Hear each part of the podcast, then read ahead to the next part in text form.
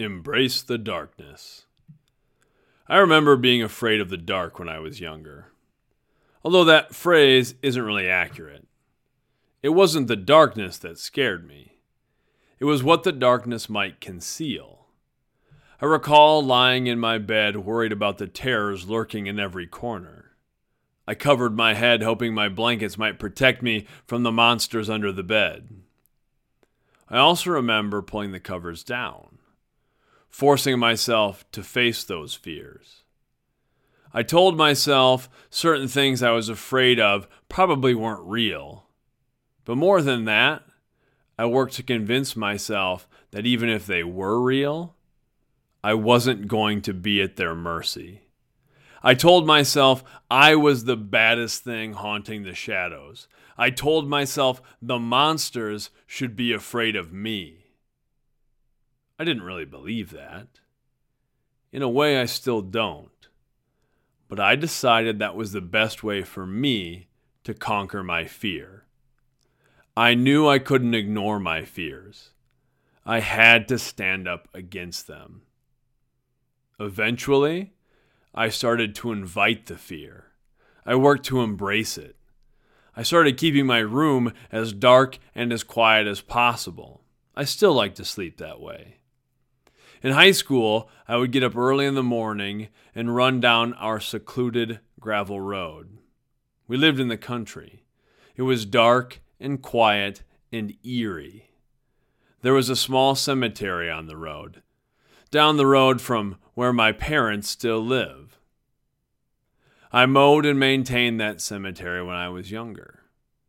In the daylight, I didn't give it much thought. It was grass and headstones, nothing more. Things seem different in the dark, though. In the wee hours of the starlit mornings, that little cemetery, with its century old stone markers, tucked in amongst the quiet cornfields, seemed otherworldly. That's why I used a cemetery. First, it's a mile from my parents' driveway to that cemetery. If I ran there and back, I'd get two miles in. I could have run two miles in a different direction, but it wouldn't have been the same. I needed to run to the cemetery because I didn't want to run to the cemetery. The logical part of my brain knew I didn't have much reason to be afraid, and I wanted to convince my body. Plus, I think I ran a little faster because I wanted to get to the cemetery and I really wanted to get back home. The experience probably helped my affinity for running in the dark. I love running in the early mornings or late nights on empty streets or secluded trails. There's no one around. It's quiet and it's calm. It's just me and my thoughts. There's still some fear, still some worry and doubt, but I can use it now. Fear isn't a bad thing, fear is natural. It heightens our senses and narrows our focus. We can use that. We just can't be overwhelmed by it. We all have our fight, flight, or freeze responses. They're programmed into us to keep us safe from harm. Each response is valid.